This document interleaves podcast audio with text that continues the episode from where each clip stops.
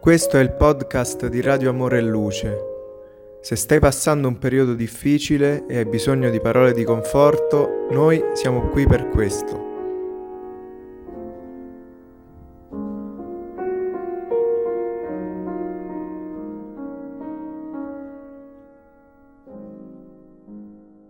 Rinuncia, capitolo quarto. Il vaiolo.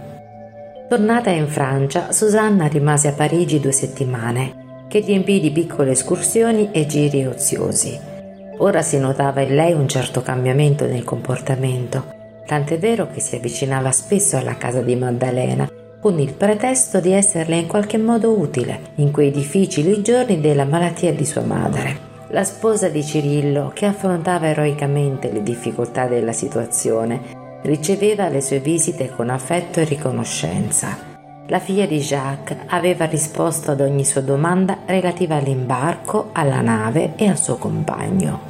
Con la sua affabilità artificiosa, Susanna aveva la risposta pronta ad ogni domanda la nota più interessante, tuttavia, è che Antero de Oviedo, incaricato di lavorare per qualche tempo a Parigi nel trasferimento di importanti documenti a Versailles, si avvicinò alla giovane di Blois in modo sorprendente.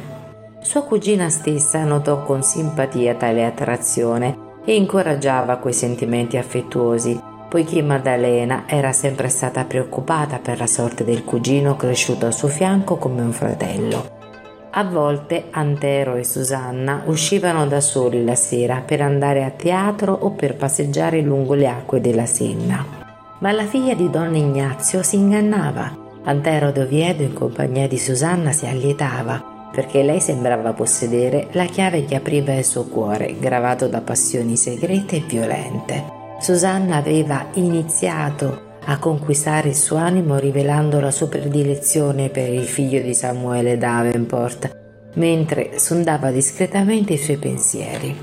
Ricambiando quella prova di fiducia, anche il giovane aveva iniziato a confidarsi, avendo compreso che si trovava di fronte alla principale nemica della fortunata coppia. Dopo la quinta sera di conversazione, ormai si capivano alla perfezione. Entrambi erano contenti di avere l'opportunità di sfogarsi. Le loro considerazioni convergevano invariabilmente sui capricci del destino. Antero insisteva nell'affermare che mai sarebbe riuscito a dimenticare la cugina, mentre la giovane irlandese confessava apertamente che non avrebbe rinunciato ai suoi propositi e avrebbe continuato ad aspettare l'occasione per dimostrare a Cirillo l'intensità del suo amore. Ciò che la famiglia Villamil interpretava come affetto tra i due era una follia sconfinata che nasceva dall'odio che entrambi nutrivano. Infine Susanna tornò a Bois, lasciando nella casa di Saint-Honoré sensazioni gioiose e confortanti sul futuro del nipote di Don Ignazio. Nel salutarla, Maddalena la abbracciò fiduciosa e le chiese di pregare per la pace e la salute di Cirillo in America. Le affidò anche un breve messaggio da consegnare a Jacques Davenport, in cui gli ribadiva che per lei sarebbe stata una consolazione immensa e un grande piacere una sua visita a donna Margherita, a cui sembravano restare poche settimane di vita. Concludeva con affettuosi auguri e amorevoli raccomandazioni. Erano trascorsi due mesi dalla partenza di Cirillo e la vita in casa Villamil proseguiva monotona e permeata di aspettative angoscianti. Antero si sentiva quasi felice ritrovandosi ad essere come prima l'unico giovane che vivesse con Maddalena sotto lo stesso tetto, tra le vibrazioni fraterne dell'ambiente domestico. Contemplava per ore quel viso che il dolore spiritualizzava e seguiva il movimento delle sue mani come se rispondesse alla forza di una potente calamita. Provava un'immensa devozione per la cugina, eppure si lasciava trascinare dalla violenta gelosia, dalla rude passione che lo torturava dal giorno in cui lei era fuggita dalle sue braccia piene di speranza. Nutriva il segreto desiderio che Cirillo si perdesse per sempre sui sentieri sconosciuti di terre inesplorate, affinché lui potesse riconquistarla lentamente tra amarezze, tormenti e difficoltà. Confidava che il rivale non sarebbe più tornato in Europa e che la cugina, stanca di lottare, si arrendesse ai suoi capricci e presto tardi accettasse la sua protezione nei rovesci del destino. Con questi progetti in mente, un giorno ricevette la visita di uno dei creditori più esigenti di Don Ignazio e si rammentò della somma di denaro che il marito di Maddalena aveva consegnato al nobiluomo. Raccomandò all'uomo di consultare il suo debitore nella sua stessa casa. Trovandosi d'accordo, l'inflessibile signor de Orincourt si diresse al quartiere di Saint-Honoré, dove il vecchio nobiluomo lo ricevette in compagnia della figlia. Senza tanti preamboli, il creditore affrontò direttamente la questione in presenza della giovane signora, aggiungendo con una certa asprezza come lei sa bene, la sua cambiale è scaduta da molti mesi e io ho esaurito la pazienza. Lo zio di Antero arrossì non solo per l'accusa, ma anche per il modo in cui veniva trattato in quella sala, davanti alla figlia che voleva tenere lontana dalle sue difficoltà e che seguiva lo sviluppo del discorso imbarazzata e dispiaciuta. Comprendo le sue esigenze, signora Orincourt, rispose il vecchio spagnolo, perdendo il suo abituale buon umore. Tuttavia continuo ad attendere la decisione di Sua Maestà affinché mi venga pagato il dovuto salario. Mi dispiace molto, ribatté il creditore, ma io non ho fatto accordi con il sovrano, bensì con voi. Non avrei potuto prestarvi del denaro fidandomi di persone estranee. Ho affidato le mie risorse al vostro onore di nobiluomo e non posso accettare queste argomentazioni. Inoltre, da quanto tempo sto aspettando i vostri comodi? L'ultima frase, pronunciata in tono sarcastico, restò sospesa nell'aria mentre don Ignazio, confuso, cercava invano un nuovo motivo per giustificarsi. Pallidissima, vedendo il turbamento del padre, Maddalena chiese con serena nobiltà: Qual è l'ammontare della cambiale? Ottomila franchi, rispose Orincourt. E la giovane signora, con l'espressione confortata di chi si trova nelle condizioni di sollevare la dignità ferita del padre, disse: Sarà bene, padre mio, che voi saldiate il debito oggi stesso Tuttavia, mormorò incerto don Ignazio, chiedendosi se accettare l'offerta della figlia. Cirillo ed io, proseguì sollecita Maddalena, avremmo piacere che voi utilizzaste le nostre risorse. Don Ignazio, che col suo proverbiale buon umore trovava sempre una battuta per affrontare le situazioni più difficili, non seppe simulare l'inquietudine del suo sentimento paterno ma di fronte alle risolute parole della figlia e vedendo lo sguardo avido del creditore uscì dalla stanza estremamente rammaricato e portò l'importo dovuto ricevendo la cambiale nelle mani tremanti dopo aver rivolto alla figlia uno sguardo di sincera riconoscenza. Al termine del quarto mese dalla partenza di Cirillo la situazione domestica era tra le più difficili si accumulavano le spese obbligate degli affitti del vecchio palazzo, degli stipendi del maggiordomo e delle due cameriere, delle cure per l'inferma, dei viveri e delle necessità domestiche. Nonostante l'aiuto di Antero, il quadro familiare era costituito da amare preoccupazioni. La salute di donna Margherita andava peggiorando e imponeva alla figlia dolorose veglie e un profondo dispiacere. Una volta in cui madre e figlia commentavano le difficoltà in famiglia, donna Margherita si ricordò di due vecchie amiche di infanzia che versavano in ottime condizioni economiche. Erano le signore Josephine Fourcroy de Falguière e Alessandrine de Saint-Ménard, che erano state sue compagne di gioventù nei bei giorni del passato a Toulouse. Chissà se erano disposte ad aiutarle prestando loro qualche centinaio di franchi Quell'idea accese molte speranze nella mente affaticata dell'inferma. Avrebbero sicuramente ascoltato il suo appello, aiutandola in quelle circostanze travagliate con adeguata discrezione. Maddalena ascoltò i suggerimenti della madre che le chiese di cercarle in privato, chiedendo aiuto in suo nome, affinché potessero far fronte alle necessità più urgenti. La moglie di Cirillo in cuor suo si ribellava ai propositi materni, ma come fare davanti all'insistenza della cara inferma, dalla cui tenerezza aveva ricevuto il più dolce affetto? Donna Margherita non voleva importunare il nipote per le cose di poco peso e supponeva che la sua idea avrebbe dato buoni risultati. Maddalena non poté che assecondare i suoi affettuosi desideri. Una mattina si diresse verso via delle Nonne di Ere e si fermò davanti all'abbazia dei Celestini, nelle cui vicinanze si innalzava la villa aristocratica di Madame Falguier, che la ricevette dopo un gran movimento di servi arroganti di fronte ai suoi abiti modesti. Umiliata e timorosa spiegò il motivo della sua visita. Tuttavia i suoi modi timidi e sinceri non commossero la padrona di casa, che rispose altezzosa. Sono davvero dispiaciuta di non poterti essere utile, ma ammetterai che tua madre è una mia conoscente di tempi remoti e tra noi non esistono quelle credenziali di intimità che giustifichino un appello a mio marito in suo favore. Ah sì, comprendo, mormorò Maddalena soffocando le lacrime in petto. Di a Margherita, proseguì la vecchia dama con rigorosa austerità, che si rassegni alla situazione. Quanto a me deve sapere che se sono stata benedetta da un matrimonio felice, la mia vita è piena di grandi dispiaceri.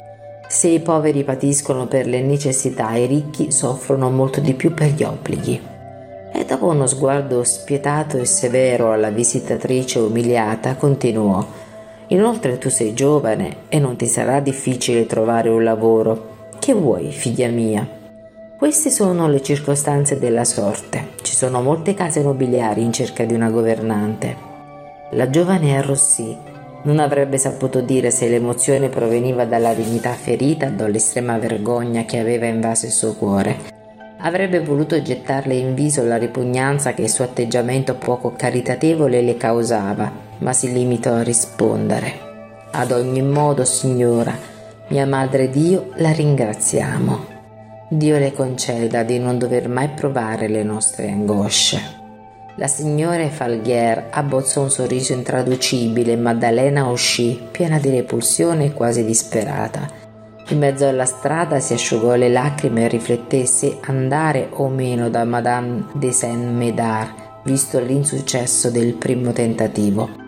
Provò il sincero desiderio di sfuggire a una nuova umiliazione, ma ricordò le lacrime della mamma malata mentre ricordava i tempi trascorsi con le indimenticabili compagne d'infanzia a Toulouse Donna Margherita confidava così tanto nel loro affetto sincero che la moglie di Cirillo pensò che sarebbe stata una grave mancanza non andare fino in fondo. Immersa nel dubbio, concluse che avrebbe dovuto fare qualsiasi cosa per amore della madre.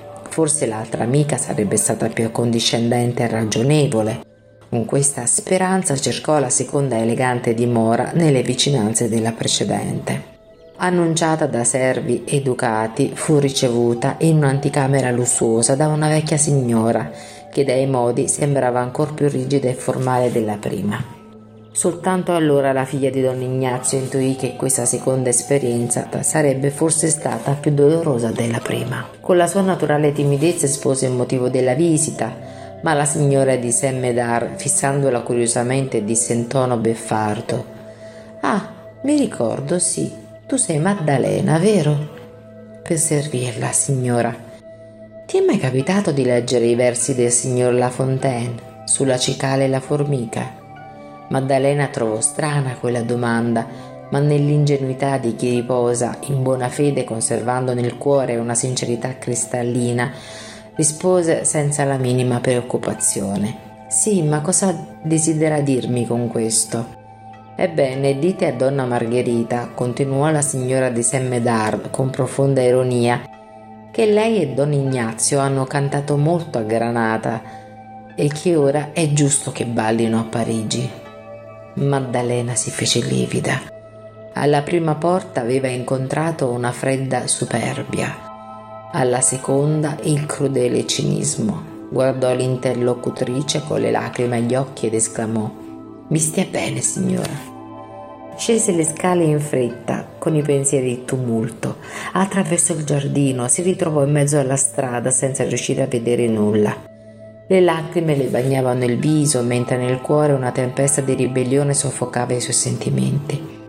Dove trovare la forza morale per non vendicarsi di quello spregevole insulto? Percorreva strade e piazze a piedi, meccanicamente, sommersa nella repulsione che dominava il suo spirito Nella sua esasperata immaginazione vedeva l'anziana madre quasi morente confidare di affetti sbagliati il padre decrepito, senza più le forze per difendere il focolare dall'ironia degli ingrati. Le sue erano lacrime di amarezza, non per l'umiliazione subita da lei stessa, ma dai suoi genitori.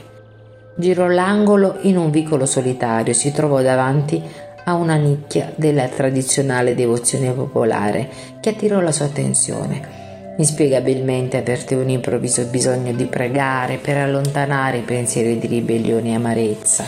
Si incamminò verso la nicchia sacra e vide l'immagine di Gesù crocifisso, semplice, disadorna, sormontata solo da un minuscolo tetto di legno che proteggeva l'opera d'arte dalle intemperie. Rapita come non mai, contemplò quella reliquia popolare e pregò attraverso il velo delle lacrime, per le ferite sanguinanti e la corona di spine che pendeva dalla fronte lacerata.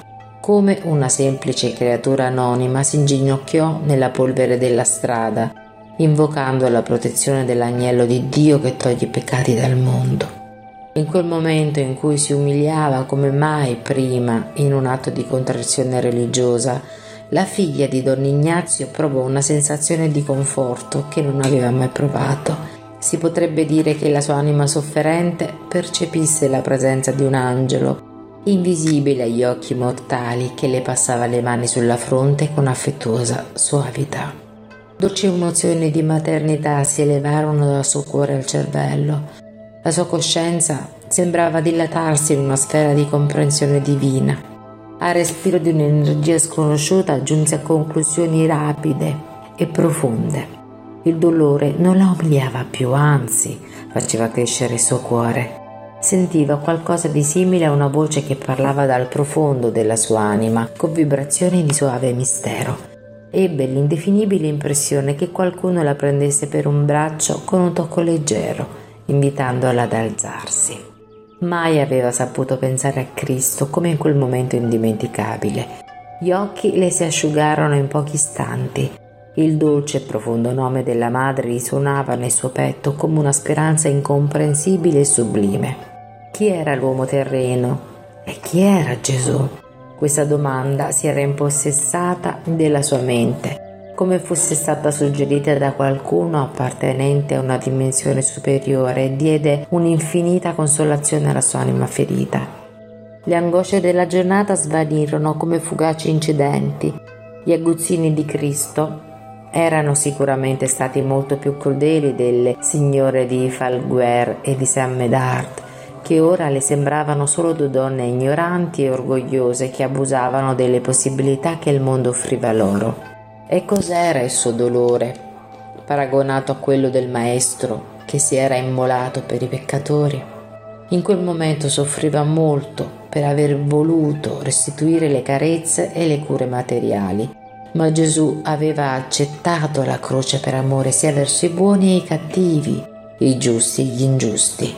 Baciò allora con commozione il piccolo crocifisso e riprese la strada verso casa, sentendosi sostenuta da una forza invisibile che non fu mai capace di definire. Abbracciando la madre inferma, sentì che era necessario mentire per confortarla e nascondere la dura verità per non aprire piaghe più crudeli. Sentendosi forte e ben disposta all'influenza delle forze sconosciute che la sostenevano, baciò la malata con molto affetto, mentre questa lo interrogava con un fiducioso sorriso. Sei riuscita ad ottenere almeno mille franchi, figlia mia? Purtroppo, mamma, le nostre amiche non erano in casa. Oh, esclamò l'inferma senza mascherare l'improvvisa tristezza e iniziò a ricordare altri nomi, ansiosa di trovare subito un rimedio per la situazione in cui versavano.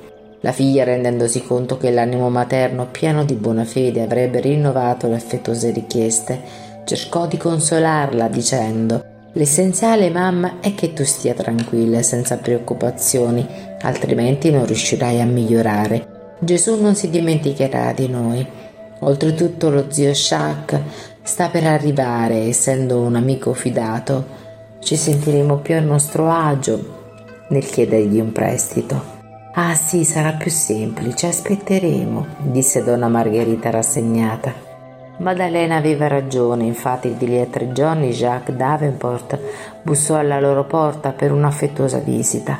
La nipote provò una gioia immensa nello stringere le mani gentili dello zio. Dopo una cordiale conversazione con don Ignazio Villamil, il buon amico fece visita alla cara infirma constatando che la situazione era molto grave a giudicare dal suo penoso stato di prostrazione. Profondo psicologo, l'educatore di Blois lesse sul viso di Maddalena l'espressione di un velato martirio domestico. Donna Margherita, estremamente confortata da quella visita, raccontò nei dettagli le sue sofferenze quotidiane. Dormiva pochissimo a causa delle infinite sofferenze Mangiava con grande difficoltà a causa dello stomaco ferito e intossicato dalle molte medicine che prendeva. Le gambe estremamente gonfie le impedivano di muoversi costringendo la figlia a sforzi estenuanti. Sinceramente commosso Jacques le sollevò un poco il morale raccontando situazioni di malati in uno stato ancora più precario del suo affermò di aver visto casi con sintomi più gravi che si erano rivelati dei fenomeni organici passeggeri dovuti a determinate fasi di squilibrio fisico. L'inferma sorrideva quasi appoggiata, mostrando nuovo coraggio sul volto provato, ma quando lasciò la stanza Jacques prese da parte la nipote, cambiò espressione e disse con dispiacere Figlia mia, che Dio ti conceda la forza di lottare perché tua madre sta vivendo i suoi ultimi giorni. Capisco, mormorò lei asciugandosi una lacrima. Aggrappati alla fede, Maddalena. In questi frangenti l'aiuto umano, per quanto possa essere efficace, è sempre precario. Stiamo certi però che Dio possiede un balsamo per ogni tormento del cuore. La nipote sentì che l'emozione le stringeva la gola e non riuscì a rispondere. Percependo sottilmente le sue necessità senza ferire il cuore della figlia con espressioni poco generose, l'affettuoso amico aggiunse Maddalena, nel nostro ultimo incontro a Blois, Cirillo mi raccomandò che ti portassi 1500 franchi, che sono il saldo di un vecchio debito che avevo con lui. Tienili. In questa situazione non mancheranno le occasioni per impiegarli utilmente e nel caso te ne servissero di più non dimenticare, figlia mia, che sono al tuo fianco per ogni necessità. La figlia di don Ignazio prese i 1500 franchi immensamente commossa. Una consolante soddisfazione inondò la sua anima, perché ora le sarebbe stato possibile soddisfare i piccoli capricci della malata che a sua volta in passato l'aveva riempita di regali tra le dolci tenerezze del cuore. Il giorno seguente Jacques attese la visita del dottor Dupont, col quale ebbe un lungo colloquio. Quelle macchie violacee che l'infermo aveva sulla pelle non lo ingannavano. Il medico confermò la sua deduzione, dichiarando con discrezione che donna Margherita non sarebbe vissuta più di una settimana. Vista la prognosi, l'educatore di Blois posticipò il suo ritorno per poter essere di qualche aiuto ai Villamil. In effetti la matrona peggiorava giorno dopo giorno, dando la dolorosa impressione di star vivendo una lenta agonia. Non permetteva alla figlia di allontanarsi nemmeno per un minuto. Le parlava del futuro, commossa, chiedendole di imbarcarsi per l'America e riunirsi al marito appena la sua tomba fosse stata chiusa. La pregava anche di prendersi cura di Antero, per il quale aveva sempre provato affetto materno anche la situazione di don Ignazio era oggetto dei suoi discorsi in extremis. La povera signora non sapeva come suggerire soluzioni a Maddalena, che la ascoltava con gli occhi affogati nel pianto. L'anziano nobiluomo accompagnava le sofferenze fisiche della moglie con il cuore straziato, mentre il nipote, che nutriva per lei un immenso affetto, moltiplicava attenzioni e sacrifici per soddisfare il suo più piccolo desiderio. Jacques Davenport stava lì, silenzioso e avvilito, ad attendere la fine di quelle sofferenze che sembravano davvero imminenti. L'ultima sera donna Margherita confessò di sentirsi meglio e più lucida. Questa circostanza rallegrò tutti, colmando i parenti di speranza. Gli uomini e i servitori si ritirarono di buon'ora, mentre Maddalena, covando oscuri presagi nell'animo, restò vigile accanto alla madre che sembrava più calma e riposata. Trovandosi sola con la figlia, donna Margherita si osservò le unghie viola, portò la mano al petto come per controllare il cuore, con calma disse Maddalena, questo miglioramento è il primo avviso della morte, non dobbiamo illuderci. Adesso, mamma, sorrise la moglie di Cirillo dopo un bacio affettuoso. Non parlare così. Il medico oggi se n'è andato molto soddisfatto e papà era così contento. L'inferma la ascoltò attenta con una gran commozione negli occhi colmi di lacrime. Il dottor Dupont avrà anche parlato con ottimismo a Ignazio, ma io sento una voce che mi parla qui, nel mio cuore. Le mie ore sono contate. Ringrazio Dio perché mi porta via da questo mondo senza odio per nessuno.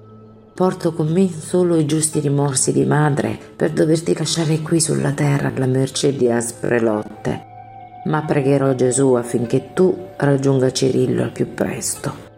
Penso anche ad Antero che ho cresciuto come un figlio amato.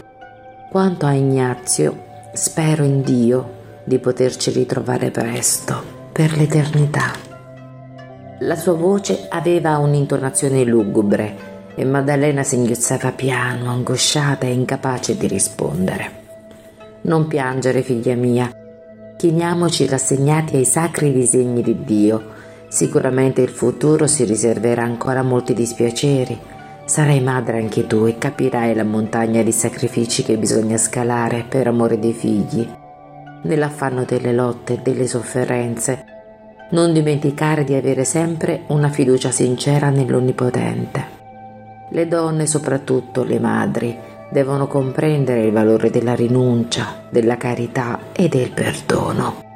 I sentieri del mondo sono pieni di malfattori, dappertutto l'ingratitudine insulta e l'egoismo calunnia. Solo la fede può offrire l'indispensabile scudo all'anima angosciata e ferita. Non perdere mai la fede, figlia mia, anche nella sofferenza più dura. Ricorda la madre di Gesù nel suo martirio e resisti alle tentazioni. Dopo una lunga pausa per riprendere fiato, continuò con visibile emozione. Dio mi è testimone di quanto desiderassi recuperare la salute per aspettare il frutto del tuo amore e avvolgerlo col mio affetto di nonna, ma il Signore evidentemente ha altri progetti. Sentendo quella tenera considerazione, Maddalena mormorò tra le lacrime il cielo ci ricondurrà alla gioia, mamma. Rimarrai insieme a me per sempre. Proprio stanotte, proseguì donna Margherita con tenerezza, ho sognato che mia madre veniva a prendermi. Mi è apparsa come ai tempi della mia infanzia, mentre giocavo spensierata ai margini della Garonna. Lei è arrivata, dolcissima, mi ha preso tra le braccia e ha chiesto, dopo un bacio, perché mi fossi sottratta così a lungo dalle sue carezze. Ah, ci deve essere un luogo al di là di questo dove incontreremo i nostri amati morti. La vita è più bella e infinita di quanto supponiamo. Dio ci ha uniti sulle strade del mondo, non può separarci per sempre. La sua voce si era fatta malinconica e incerta. L'evocazione del sogno sembrò trasportarla verso varie divagazioni. Nei suoi occhi fattisi luminosissimi aleggiavano riflessi di luce ultraterrena. La figlia accompagnava quei cambiamenti nella fisionomia della madre con un misto di tenerezza e dolore indescrivibili.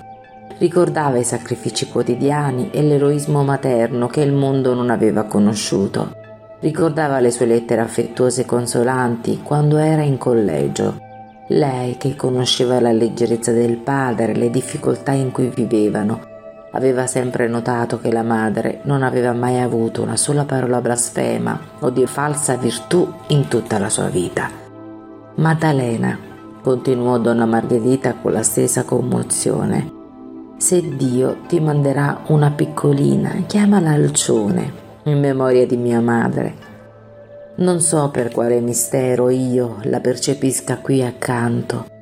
Forse mi sta aspettando sulla soglia del sepolcro è da ieri che provo ansia al pensiero di lasciarti senza alcuna risorsa in denaro che ti garantisca la tranquillità finché non ti sarai definitivamente riunita a tuo marito.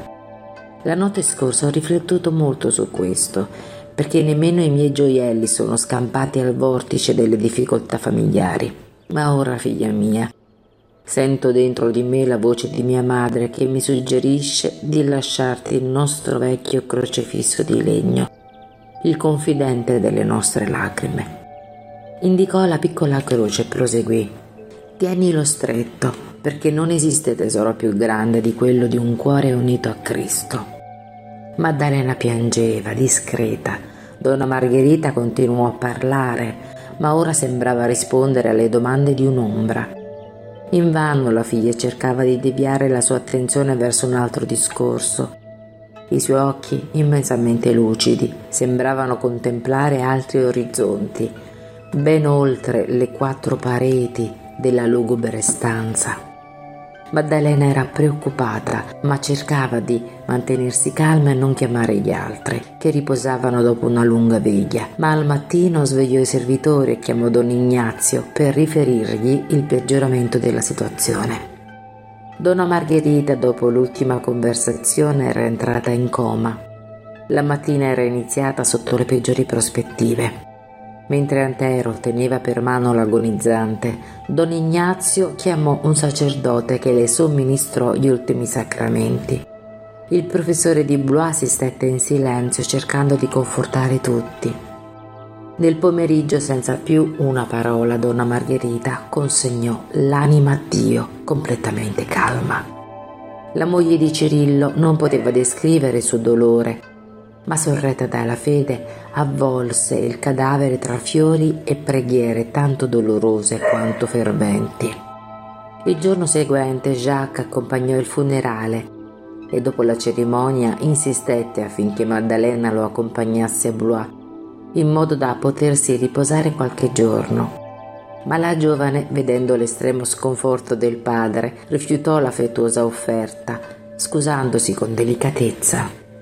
Don Ignazio sembrava infatti profondamente provato. Non sarebbe stato ragionevole lasciarlo a Parigi in quello stato. Lo zio di Cirillo estese l'invito anche agli altri. Sarebbero partiti tutti con lui e dopo essersi riposati un poco nel suo vecchio parco, sarebbero tornati nella capitale alle proprie questioni e attività. Dentro di sé Maddalena avrebbe desiderato accettare quella proposta generosa ma Don Ignazio si oppose. Affermò che sarebbe stato molto più difficile risollevarsi dalla perdita appena subita se fosse partito con l'obbligo di tornare prima o poi. A suo avviso avrebbe dovuto affrontare le emozioni più amare e combatterle fino alla fine, anche perché dopo il ritorno di Cirillo intendeva tornare a Granada e là attendere la morte poiché la vedovanza non gli avrebbe permesso di essere felice nella lontana colonia. Né le opinioni di Antero, nemmeno le affettuose proposte della figlia riuscirono a fargli cambiare idea. Fu così che due giorni dopo Jacques Davenport tornò a casa con la promessa di Antero di portare la cugina a Blois appena avessero raggiunto un accordo con Don Ignazio. In privato l'anziano educatore fu più esplicito con il giovane. Insistette nei suoi propositi perché voleva che Maddalena partorisse a casa sua. Antero si mostrò intenzionato ad accogliere quel desiderio, malgrado la feroce gelosia che gli rodeva il cuore, e prese l'impegno di accompagnarla da lì a due mesi. Sentendosi profondamente sola dopo la morte della madre, Maddalena Villamil divideva l'esistenza tra i doveri domestici e le preghiere nella silenziosa casa in lutto. Non era trascorso un mese dalla triste dipartita, quando la dimora di Saint-Honoré iniziò a condividere l'immensa angoscia che gravava sul popolo parigino. In città risuonava una notizia allarmante. Si stava diffondendo un'epidemia di vaiolo di enormi proporzioni. L'intera città era in subbuglio. Si mormorava che il morbo avesse divampato tra gli immondi prigionieri della Bastiglia sebbene qualcuno affermasse che quella voce era stata diffusa da personalità eminenti, allo scopo di deviare l'attenzione pubblica da alcuni nobili giunti di recente dalla Spagna già malati, i quali avevano cercato soccorso a Parigi senza alcun riguardo per la salute del popolo. La terribile malattia, portata in Europa dai Saraceni nel VI secolo, a quei tempi era il terrore delle città più popolose La capitale francese già conosceva le sue più esecrabili caratteristiche e proprio per questo i suoi alveari umani erano preoccupati e inquieti. Finché la malattia era stata circoscritta alle confortevoli dimore dei più abbienti, si era riusciti a nascondere gli scenari peggiori. Tuttavia in pochi giorni la popolazione si trovò a subire i dolorosi effetti di quell'epidemia fulminante. Nessuno più si occupava del gioco dell'oca, degli anelli o del lavoro a maglia una spessa coltre di sinistre preoccupazioni coprì la comunità da un giorno all'altro. I casi positivi e dolorosi non erano più isolati nei lussuosi palazzi delle vie aristocratiche. Le dimore borghesi della Cité e della Ville erano popolate da scene angoscianti di fronte a quelle circostanze impreviste, l'università aveva adottato misure estreme. I numerosi malati provenivano da via Saint-Denis, dalla Platerie, dalla Tixanderie. Misere creature cadevano senza più forze presso l'antico sito della Croix-Fauben. Periferie come Saint-Genovève, Saint-Honoré e Montmartre iniziarono a mostrare infausti scenari. Nel quartiere di Saint-Denis, lungo l'area tradizionale intorno a Saint-Germain-Féminin, c'erano molti morti. I villaggi vicini non erano meno devastati. Issy, Montreuil, Vincennes partecipavano ampiamente alle sofferenze in corso. Si improvvisarono cimiteri nelle grandi pianure nonostante l'autorità ecclesiastica avesse ordinato l'apertura di un luogo isolato nel vecchio cimitero des Innocents per i morti le cui famiglie potessero permettersi di pagare le spese di sepoltura. Nessuno osava più fare gite in barca sulla Senna, le cui acque ispiravano timore. A Cortiglia Van Vres erano stati organizzati centri di soccorso improvvisato ma erano rare le persone disposte a prestare assistenza. Iniziò un esodo dalle caratteristiche penose. Sin dall'inizio dell'epidemia la corte di Luigi XIV si era rifugiata tra gli agi di Versailles, circondata da sentinelle in allerta. Le file dei fuggitivi marciavano invece con enorme difficoltà sulle strade di Évry, di Compiègne, di Auxerre, di Blois, colme di un terrore contagioso. Questo perché il focolaio epidemico non consisteva in semplici sintomi passeggeri con caratteristiche benigne. Si trattava del vaiolo nero emorragico con un tasso di mortalità preoccupante. Chi scampava alla morte non sarebbe sfuggito alla orribile devastazione del volto. Numerosi conventi aprirono caritatevolmente le loro porte ai malati. C'erano punti di soccorso vicino ai templi di Montmartre, di Saint-Jacques, di Saint-Germain-des-Prés, Luoghi di accoglienza furono predisposti dalle figlie di Dio in via Montaugruel. Le autorità detenevano il controllo della maggior parte delle attività di soccorso. Un funzionario governativo, con la collaborazione dell'università, sviluppò risorse energiche, ma dato il terrore che si era insediato nell'animo popolare, l'incuria e l'indifferenza verso i malati peggiorava sempre più, il che fece alzare il numero di morti dal 20 al 30%, invece che dal 10% delle epidemie precedenti. Nessuno voleva rischiare la vita o la pelle. Si formavano vesciche nere e dietro queste pustole repellenti c'era la deformazione o la morte. Non c'erano medici né infermieri, solo qualche abnegato sacerdote visitava i focolari pieni di pianto e lutto, portando il conforto delle proprie esperienze o le amorevoli parole dell'estrema unzione. Per ordine dei sovrintendenti al servizio, ogni casa colpita dal virus era contrassegnata da un grande segno rosso sulla porta d'ingresso. Il popolo faceva offerte spettacolari sugli altari dei templi. Giorno e notte la chiesa di Santa Opportuna era piena di devoti che imploravano miracoli. La plebe sembrava allucinata gli uomini di dei liberali erano accusati di aver provocato la peste, considerata un castigo del cielo, e la folla chiedeva che fossero bruciati nel forno del mercato dei porci. Si facevano processioni ed esorcismi. Moltissime famiglie vendevano i propri beni a qualunque prezzo, si dirigevano verso i porti dell'Atlantico diretti verso Nord America. Per le strade le scene dei funerali erano toccanti e dolorose. Di quando in quando donne impazzite in preda a una penosa confusione costringevano i gendarmi a prendere provvedimenti violenti. In tutto questo, tuttavia, la cosa più mostruosa è che alcuni moribondi venivano seppelliti prima di aver esarato l'ultimo respiro.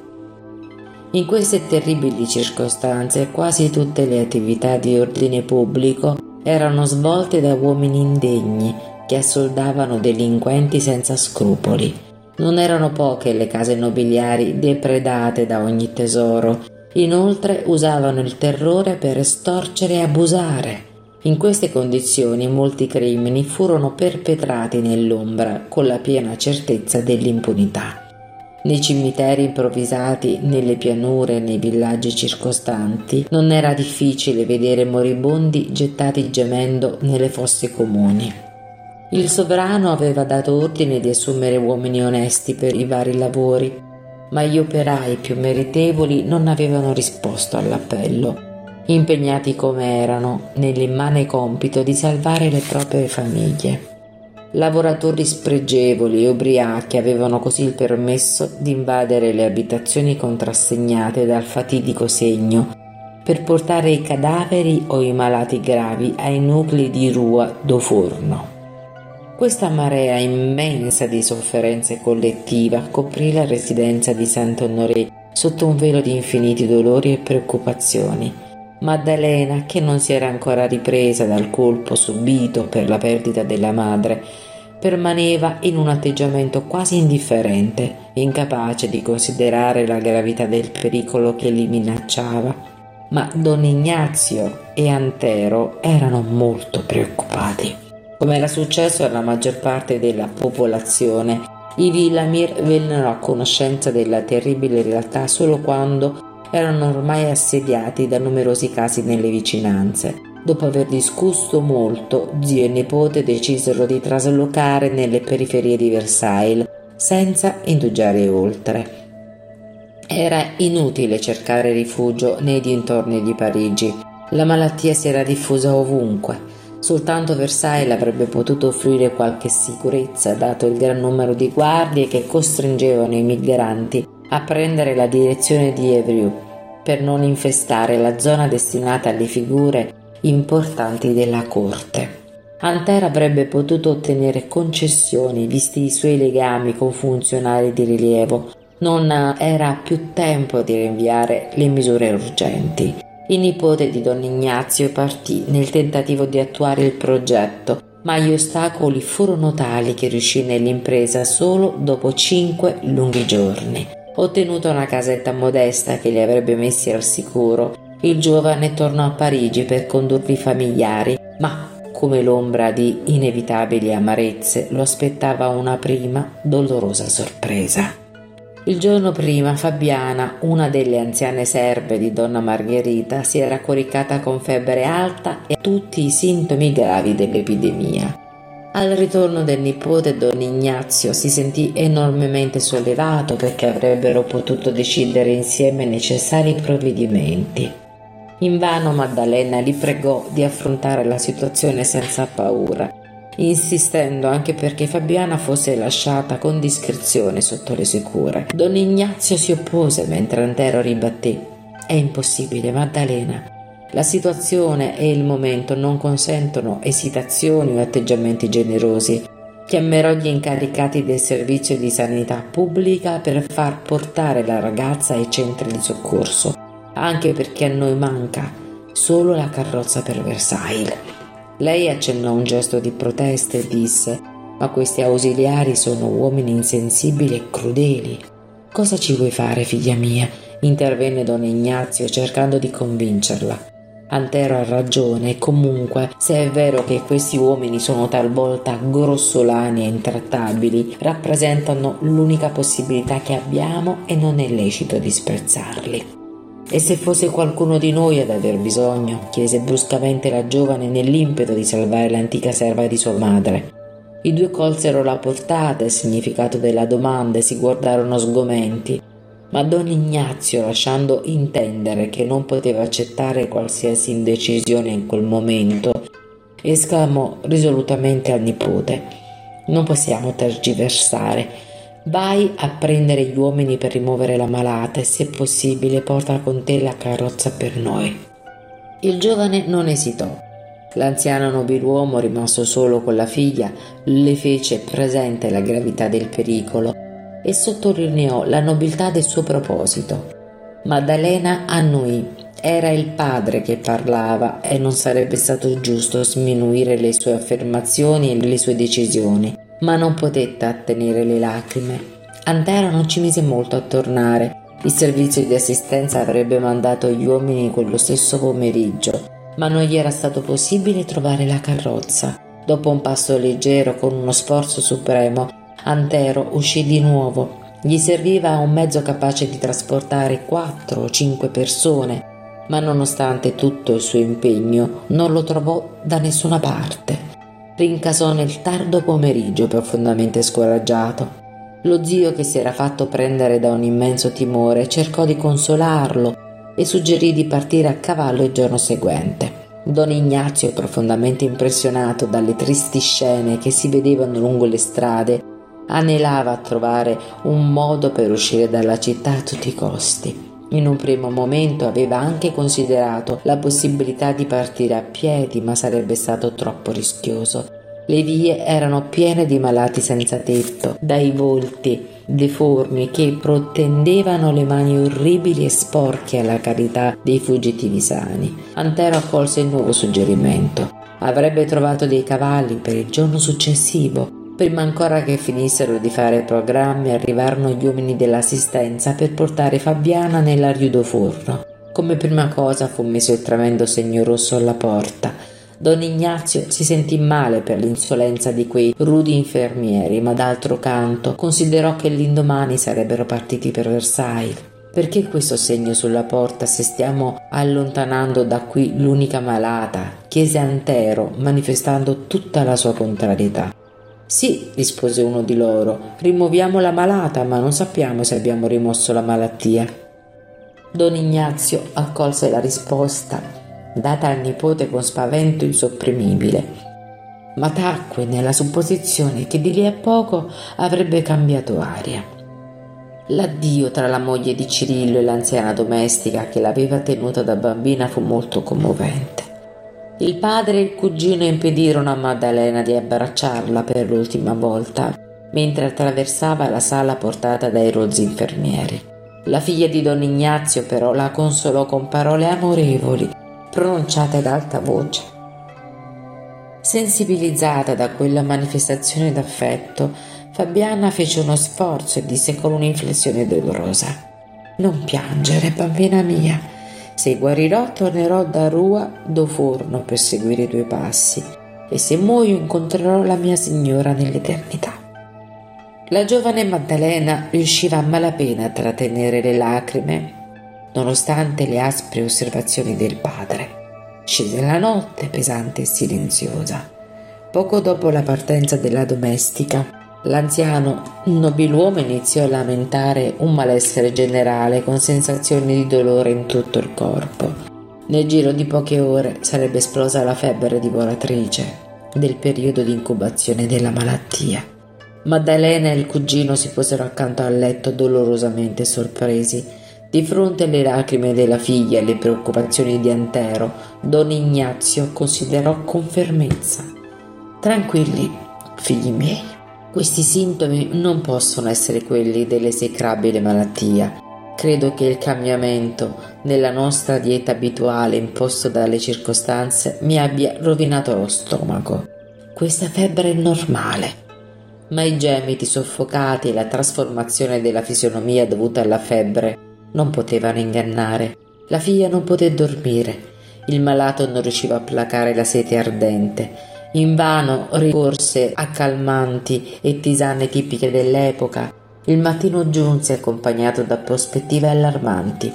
Dopo aver sentito la cugina, Antero entrò nella stanza del malato e notò quanto fosse profondamente debilitato. Non ti spaventare, disse don Ignazio con uno sforzo eroico pur di riuscire a lasciare Parigi. Non credo di poter andare a cavallo, ma magari oggi riusciremo a trovare una carrozza.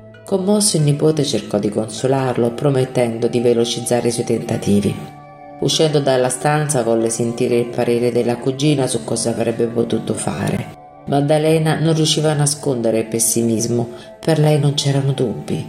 Era sicuramente il vaiolo nero in fase di incubazione e perché Don Ignazio non fosse trasportato ai grandi centri di soccorso dove la promiscuità sembrava evocare più rapidamente la morte, era imprescindibile la massima attenzione visto il segno di identificazione sulla porta. Quel marchio rosso era ineludibile. Preoccupatissimo, Antero uscì nuovamente a cercare un mezzo per condurli a Versailles, Aveva l'impressione che la malattia sarebbe stata benigna se curata in un altro ambiente, lontano dall'atmosfera pesante di Parigi. Ogni sforzo fu vano. Ansioso di alleviare la pesantezza della situazione domestica, si mise a cercare un medico che si dedicasse alle cure del vecchio zio, tentando di avvalersi delle sue conoscenze e relazioni. Ma invano.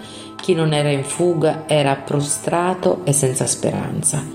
Disposto a trovare un qualsiasi aiuto, cercò il tempio di San Magloire, dove un ex sacerdote si stava occupando dei poveri. Padre Bourget accolse la sua richiesta con molto affetto. Aveva già avuto il vaiolo in passato e ora si sentiva sicuro in mezzo ai molti malati. Antero respirò. Era la prima persona che gli parlava con sincera serenità. L'abnegato fratello dei sofferenti lo accompagnò nella loro casa piena di inquietudine. Esaminò attentamente il malato che seguiva i suoi più piccoli movimenti con angosciosa diffidenza e terminò col rivolgergli parole confortanti, figlie della sua abitudine di consolare tutti gli afflitti. In privato però si rivolse alla giovane e al cugino, dicendo in casi come questo bisogna affrontare gli eventi con il massimo della rassegnazione e della fede in Dio. Non vi nascondo che il malato richiede cure molto serie. Oltre al vaiolo, chiaramente evidente, ci sono altri gravi sintomi.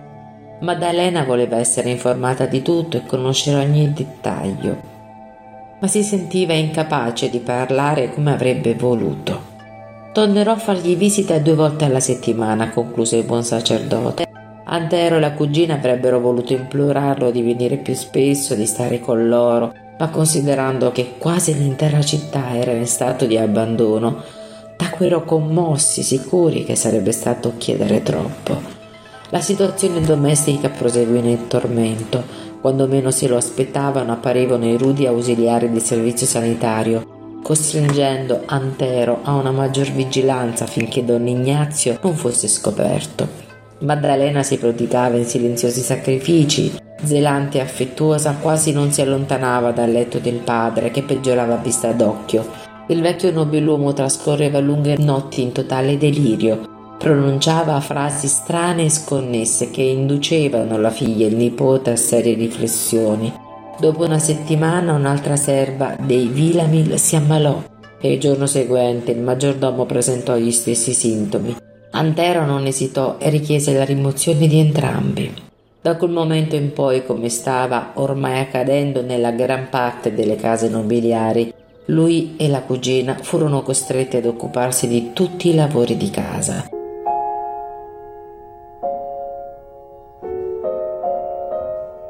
Se ti è piaciuto il nostro messaggio, iscriviti al nostro canale per non perderti i prossimi episodi. A presto!